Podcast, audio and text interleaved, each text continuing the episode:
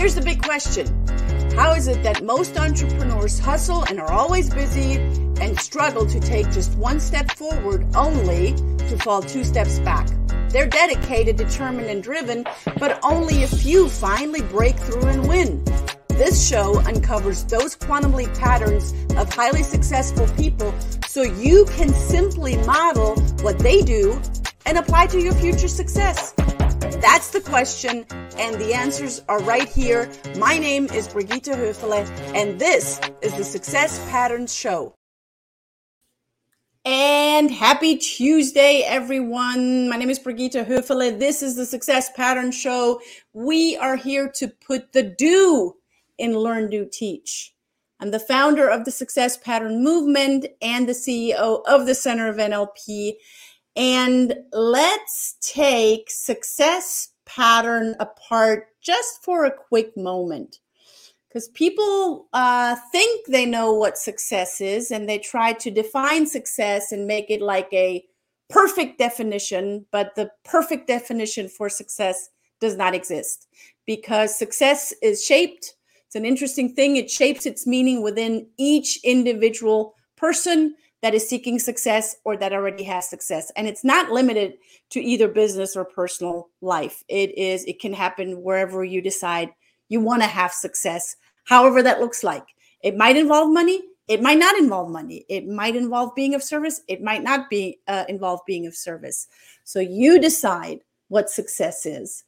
And success is modeled in patterns strategies and behavior and when you are able to have enough pattern strategies and people that you can model from, then you can also define success even more precisely for yourself.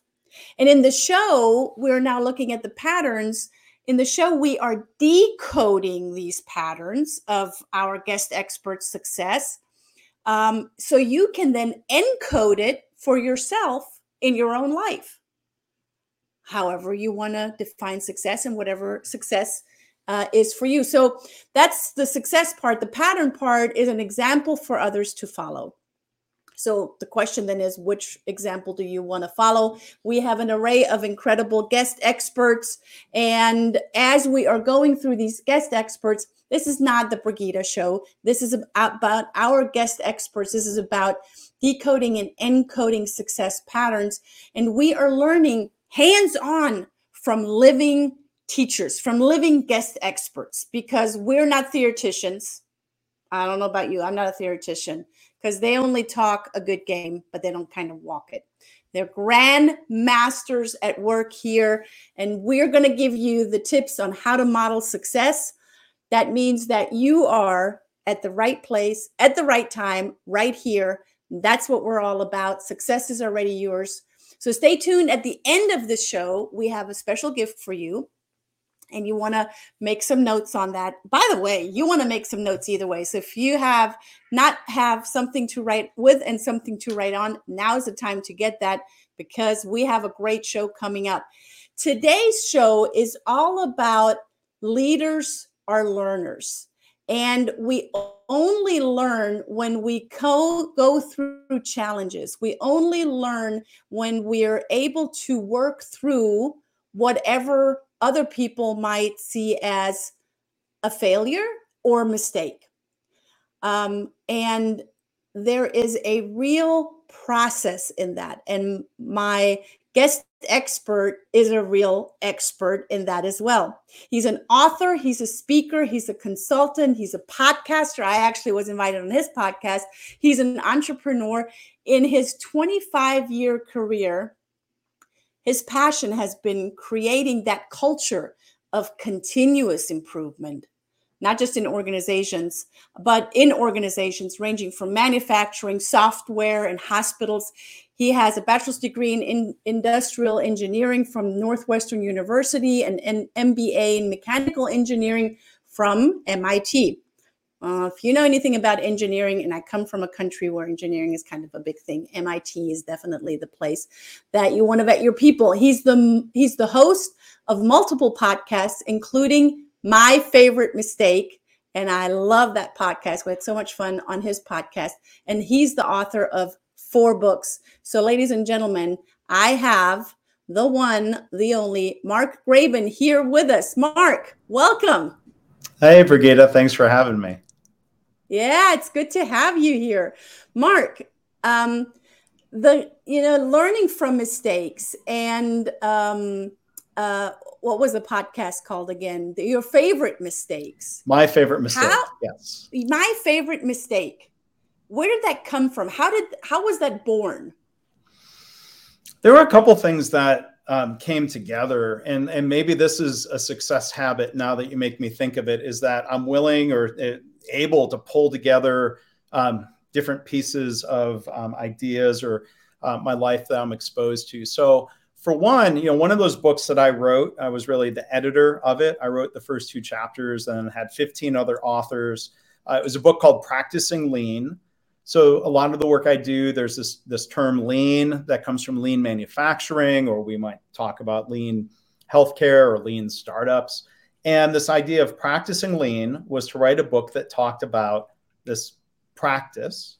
And when we're new at something, whether that's riding a bike or playing an instrument or what have you, we're probably not going to be very good at it yet, but we keep practicing. And I think the same thing applies in professional settings. So in, in the book, the first couple chapters, I shared stories of mistakes that I made in the first couple of years of my career, mistakes that I recognized, I reflected on, I learned from, and then I, I had this idea maybe I could find others in my field who would be willing to do the same thing. Not to dwell on our mistakes, but just to remind ourselves and to remind others like, don't be too hard on somebody who's new to a field or a practice or a discipline. And that idea stuck with me. Um, you know, I, I, I had an opportunity. Uh, I've been hosting my original podcast for about 16 years now, which is in this niche, you know, we call lean management and I would get pitched different guests, and I would have to say, no, they sound great, but they don't fit the the narrow casting that I'm doing. And summer of 2020, I got a pitch. Would I want to interview um, Kevin Harrington, who was one of the original sharks on the show Shark Tank? And I thought I got to stop saying no to opportunities like this. Like, how do I clearly find, find a way to say yes? And so brainstorming with uh, the guest bookers and a couple PR people. Would anyone actually be willing to share a story about a mistake? Kevin Harrington's people said yes, yes, he would. And he was my first guest. And so he was amazing. He told a great story and how he learned, you know, from that mistake that almost put himself out of business, right? So it's a pretty vulnerable story that he told. And, and so now um, I've, I've interviewed almost 200 people and asked them all that same question What's your favorite mistake? And, and, and the other thing that came together was my love of music and the Sheryl Crow song, My Favorite Mistake. So that was the inspiration for that part of it. Now, you, you just mentioned it, right? That admitting to mistakes that we make. And I think the more we are aware of some of the drastic mistakes we made, mm-hmm um, r- will really propel us forward.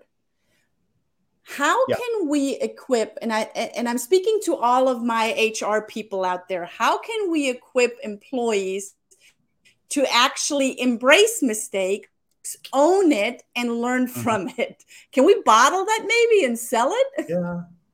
Well, so there's two pieces of it, right? How do we encourage individuals to even recognize it and admit a mistake to yourself, even if it's in your own head. As organizations, leaders have to make it safe for people to use their voice and to speak up about it, right? So if I'm in a workplace where I know I'm going to be ridiculed, blamed, shamed, punished, if not fired, for doing this very human thing called making a mistake, I'm not going to have the psychological safety to speak up about that.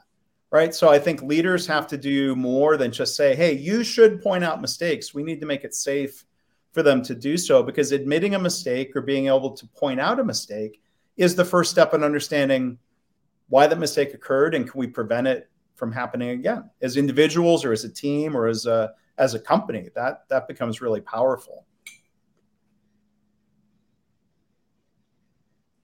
what I'm hearing you say is companies should have a culture of inviting feedback. Uh-huh. And and if if we would you know look at the big fortune 50 fortune 500 com- fortune 100 fortune 500 companies wouldn't that be beautiful if we would have that kind of culture but let me back up a little bit more wouldn't it be beautiful if we had in all of our schools an hmm. opportunity mm. for our kids to actually learn from their mistakes rather yeah. than just going through here's a problem here's one way to solve it now go solve it that way Mm-hmm. Yeah, there's there's this habit I think sometimes uh, in schools where uh, that imprints kids on the idea of you need to know the answer instead of being willing to discover the answer. Mm-hmm. Um, there, there's a famous exercise I, I, forget who created it, but um, you have teams of people, and and your task, your competition is to take um, simple ingre- uh, materials like raw spaghetti, marshmallows. Maybe it's just spaghetti and marshmallows, but build the yeah. I think it's tower, marshmallows. Yeah. Build the tallest tower that you can within a, a, limited time frame. So it sounds like an engineering challenge, but it's really maybe you know this this cultural mirror um, where where it's said that children like kindergartners end up performing better and and build taller towers than MBA students. And I, I'm throwing stones in my own MBA glass house because you know what the difference is? MBA students think they know the answer and that they can talk their way to the answer. So they will debate and they will plan. And then at the very last minute, try to execute that plan and underperform the kids who naturally do what? They start playing, they start experimenting, and they learn from those early failures or mistakes, and they end up building taller towers than the well educated super smart adults, right? So it's almost more of like, how do we not uh, remove that instinct, whether it's in the education system or in the workplace? And I think a lot of it, you think of like you know, leaders modeling behavior, a leader who's willing to say, I don't know, but let's figure it out. A leader who's willing to say, I have an idea, let's try it and see if it works, leaving open the possibility that we try it and it doesn't work like that's much more powerful and leads to more success than so knowing much. we have the answer and plowing ahead and being blind to feedback or ignoring the feedback and being defensive and rationalizing and being so afraid to admit that we had an idea that that didn't pan out. So this applies to um, entrepreneurship. It applies to environments. I work mostly in healthcare. So you talk about Fortune 50 companies and how beneficial it would be to have this culture uh, in healthcare, like it literally is a matter of life and death. When you yeah. don't have a culture that learns from mistakes, and when you don't have a culture that provides the psychological safety to bring forward mistakes, like quite literally, more people are going to die next year because of a culture that, as people in, in healthcare unfortunately um, talk about, a culture of naming, blaming, and shaming when something goes wrong. Ooh. And it's incredibly counterproductive. And again, it's it's a deadly it's deadly to the patients when that culture gets in the way of learning and improving. What i hear you say is the three words in a, in that in that short sentence i know that will not allow tell me more about i know that. What happens? Yeah. yeah. Well when when we make that declarative statement of I know the answer. We don't want to be proven wrong. We don't want to admit that we're wrong. And you know, I think one one healthy thing in a, in a culture, again, whether you're an entrepreneur in the early stages of a startup or you're in a, a large um, multi-site health system, is is is to have a hypothesis instead of having an answer or a solution, mm. right? To go mm. and test do and to maybe even do a small test of change. Like let me, let me share one example. Like there's a health system. I wasn't involved in this work, but I've heard them tell the story. They had an idea that they there was a problem to solve, that they needed to provide transportation to patients as part of their health care. Now, in the knowing mode, someone might say, Well, I know this idea is going to work. I know patients would utilize the service. Therefore, I know we should go and buy a fleet of vans. But when you have that more experimental improvement mindset and you say, well, I could be wrong. So let's rent a van first. Let's test and see if this hypothesis is true or not. Would patients utilize this van ride service? And if you test it with the rented van and you find out, oh, people are using this, and then you might have a better idea of how many vans to go buy. And if if if somehow it turns out where patients are for whatever reason uncomfortable using or asking for that ride, then you return the rental van and you learned something and maybe you find a different way to try to solve that patient transportation problem. But there's these different mindsets of again, knowing the answer versus going and trying something and evaluating it honestly. Is does that have to do with kind of questioning the status quo at all times? You think? I think that's a powerful success pattern is being willing to challenge the way it's always been done. Now, if somebody wants to do that in an organization, this comes back to leadership and culture and psychological safety, where there are some cultures that are really good at tamping down I think that human instinct to want to do things better. And I and I can think of it. Here's a clear, uh, hopefully clear compare and contrast. Are you an organization that brings in a new employee? And then when that employee says, well, why do we do it this way? Are you an organization that says basically, maybe more politely than this, hey, shut up, you're new here, you don't understand how we do things. This is the way we've always done it. Or are you an organization that that values, if not treasures, the perspective of um, what you might call, you know, fresh eyes. Uh, when when people are new to the organization, that's such a gift. That's such an opportunity. If you're open to it, to make it safe for people and to invite. Hey, if there and, and I've been in a situation like this recently in one company I've been involved in of of, of asking uh, this woman we've hired, please, please, if, if you see anything that doesn't make sense, if you see anything that you think could be better, we're open to that. Please speak up. But then I have to practice what I preach, right? I was going to say that. Yeah. if I say, hey, speak up, and then I poo poo the first thing that's brought up, she's going to learn, oh, Mark doesn't really mean it. Or if I say, we have a culture of learning from mistakes. And then if I snap at her the first time there's some kind of, you know, typical human mistake that occurs, you know, I've, I've got to practice what I preach. And, and, and I think that's a success pattern as well. For sure. Uh, the, the, that's what I said at the very beginning as I was introducing the show. We're not just talking the talk, we're walking the walk.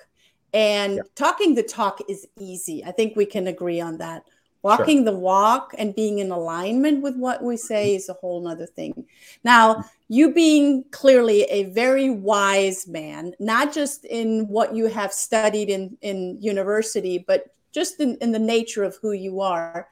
Um, I had a conversation with a similarly wise man yesterday, and we were talking about, you know, his upbringing and what he did to be so curious. There's a curiosity when we invite feedback. There's also a mm-hmm. curiosity of how, you know, what can I do, and have I looked at all of the angles? And I went way back with him when he was a little boy, and I said, um, "Has your parent ever bought you like an old radio?" And he's like, "Oh my goodness." That was the best gift that I ever got was an old radio that I got to take apart and put back together. And even yeah. if I wasn't able to put it back together all the way, I still managed it. What did you like to play with?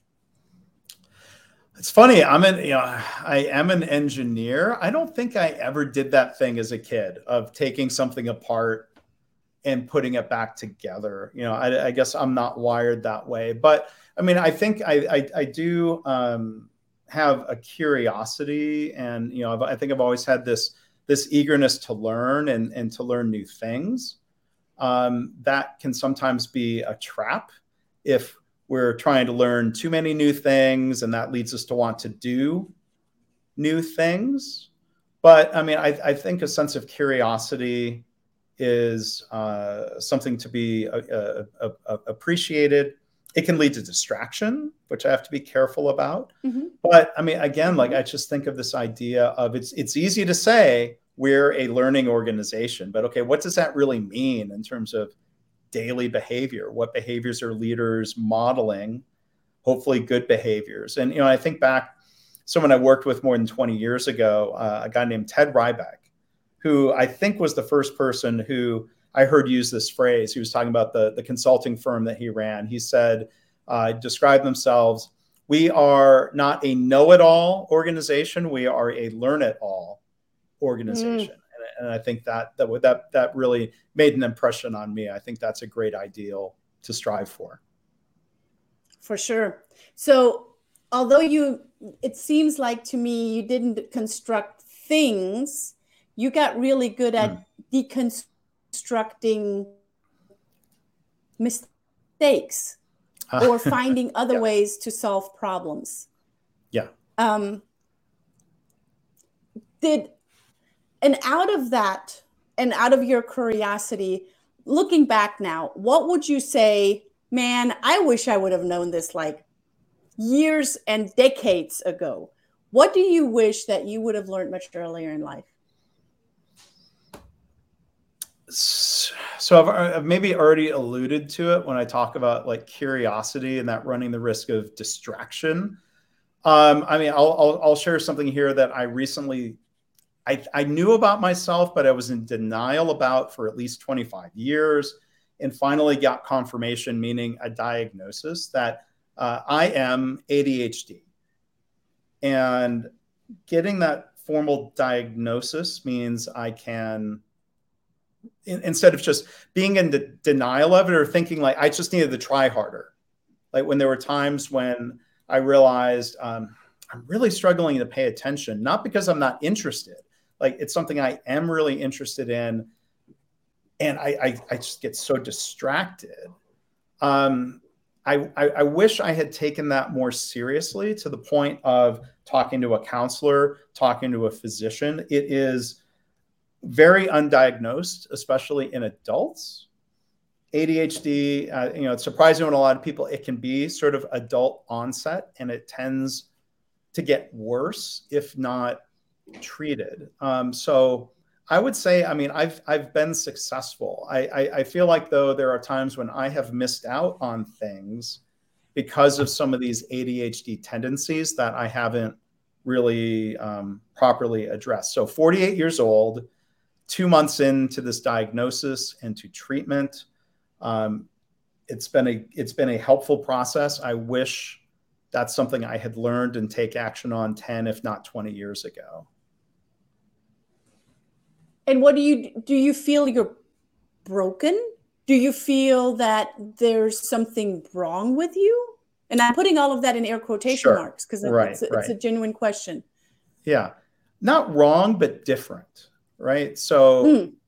as much as we wouldn't want to blame somebody, you know, for being uh, type one diabetic, you know, something that you're born with, it's it's it's believed, you know, in the medical community that that ADHD is a difference in the wiring of um, the ADHD brain. Not wrong, but just atypical of society as a whole. Like it's roughly five to ten percent um, of people who could be described as you know uh, ADHD. And so you know I've I've, I've tried to learn um, like I, I don't think it's I'm trying to think how to frame it. Like when I think of moments when I have not been properly attentive to let's say somebody who's teaching a class or somebody who's giving a presentation at a conference or in a meeting that I'm participating in. There's there's two sides of it. One is like what I'm losing out on because I'm not really listening. I'm not really learning, and I want to be learning, but I get distracted and thoughts and doing things. But then the second side of that coin is times where I fear that it through through through my actions or inattentiveness that I'm inadvertently sending a message that I don't at all tend to send, and it's not even true. Of people looking at, well, Mark doesn't care. Mark's not interested and and and you know uh, it's just that's that's part of why you know I've started to take this seriously. It's not just about like oh what's lacking in me, but how how can I be more present in a way that's more respectful to others? Um, how can I be more effective in my work, and you know how can I be more effective as teams that I'm a part of? So yeah, so the shorter answer is no, not broken, just different. Um, I, I, I can you know uh, it doesn't change who I am to to get treatment for ADHD. It helps me be more of who I want to be.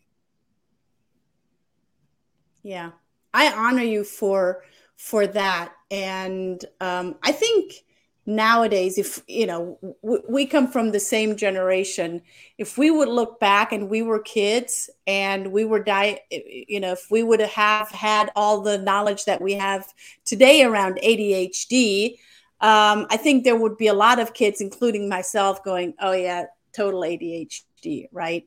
And and and you're right, and that's the point that I wanted you to make: is there's nothing wrong with you just knowing who you mm-hmm. are, and so you can then be the greatest version of yourself. That and the other thing I would add is that I can stop shaming myself mm. for not paying attention, or for mm-hmm. um, you know the second side of that ADHD coin, it's um, you know it, it, comes down to impulse control, and that can be impulse in terms of what I'm thinking about or what I'm doing. It can also be impulse control in terms of letting emotion out in sort of sudden uh, emotional ways, and that and that's not like that's it's not a quote unquote anger management problem, but it's sort of like this this um, inability sometimes to uh, control the impulse of blurting something out or reacting instead of you know, trying to soothe yourself or take a breath. And, you know, it's been more in the matter, you know, uh, of prof- the realm of professional relationships where I feel like, you know, I've, I've reacted to things where maybe I was in the right to be frustrated about something, but the way I sort of impulsively reacted wasn't helpful. And, mm-hmm. you know, uh, I, I, you know, I don't want to damage workplace relationships yeah. that matter to me because of some of this. So that that's that's part of you know I I haven't been fired. I haven't had a rock bottom moment because of any of this, but um, thankfully there's that recognition that um, I, I can be a better version of myself.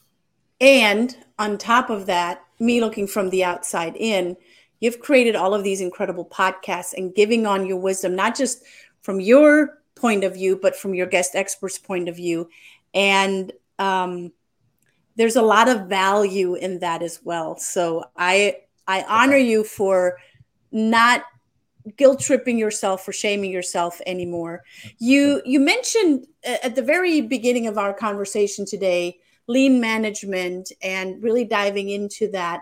Is that something that you intentionally model or what else would you say you are using as a model for your success?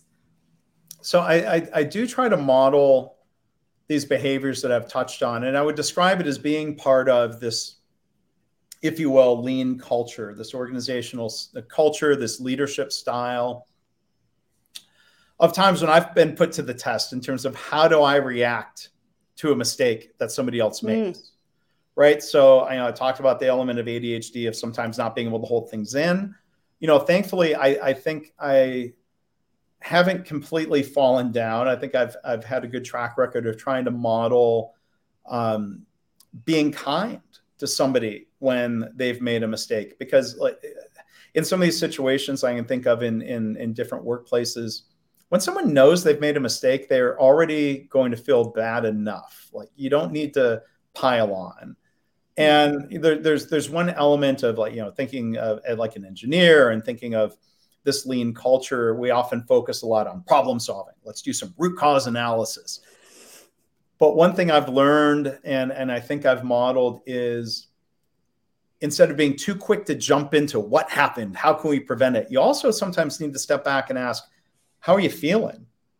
Ooh. are you are you okay?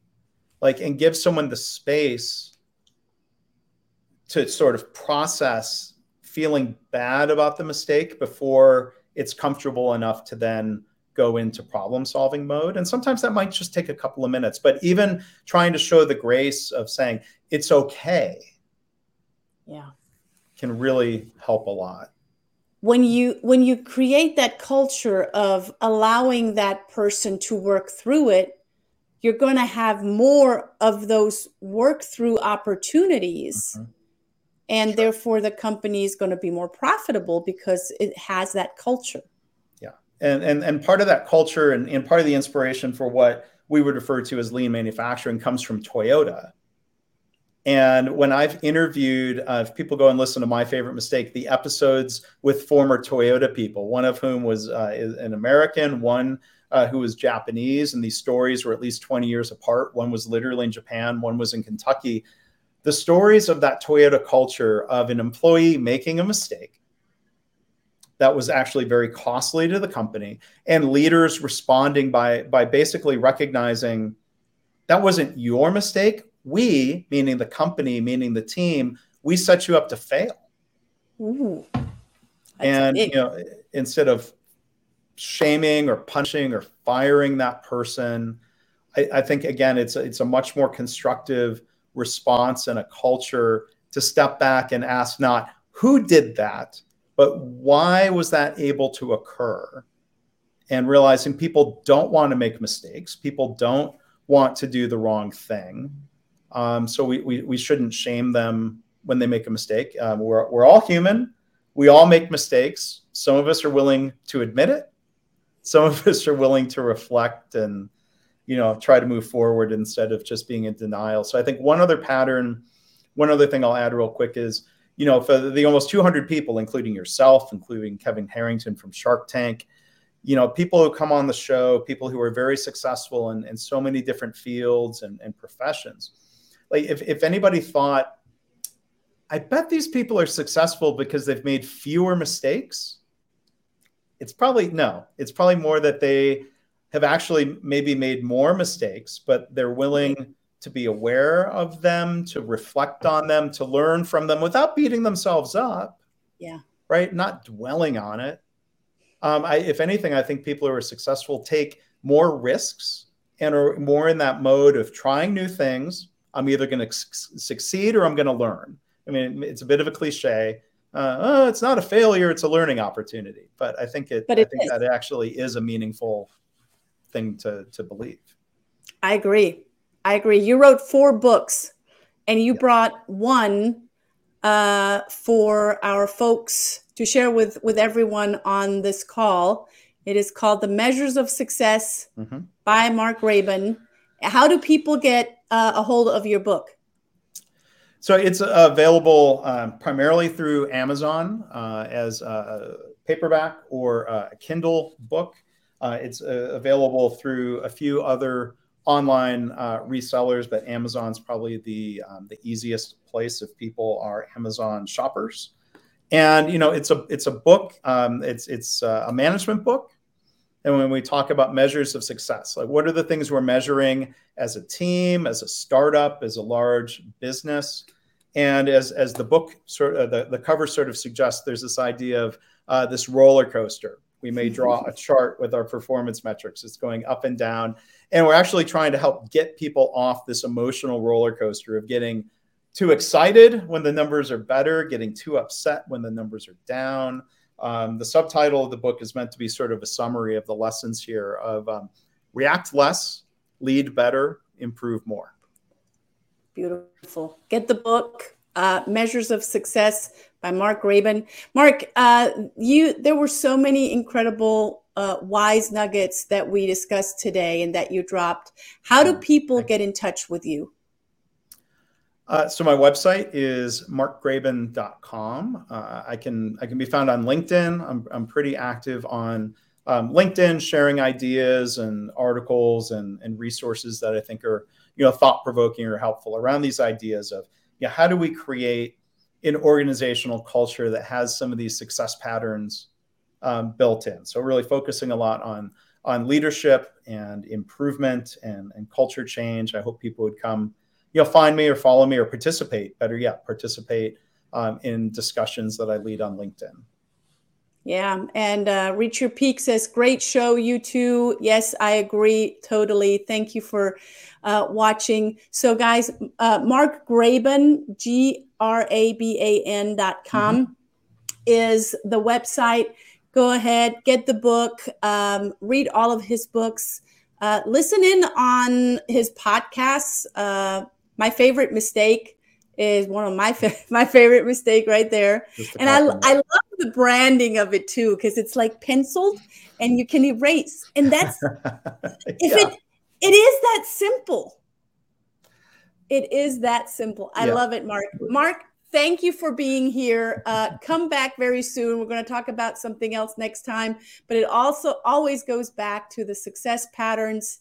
Um, it always goes back to what is it that drives us and how do we encode it? How do we decode it so you can then encode it? Thanks mark for being here. I appreciate you uh, i appreciate you guys tuning in. And before i let you go i am going to read you um, an excerpt of the paul simon lyrics of his song patterns. And it goes my eyes can dimly see the pattern of my life and the puzzle that is me from the moment of my birth to the instant of my death, there are patterns I must follow, just as I must breathe each breath. My life is made of patterns. Thank you guys for being here. Until next week, same time, same place, Success Pattern Show. Ciao and bye for now. Bye. Thank you for tuning in to the Success Pattern Show at www thesuccesspatternshow.com. My name is Brigitte Höfele.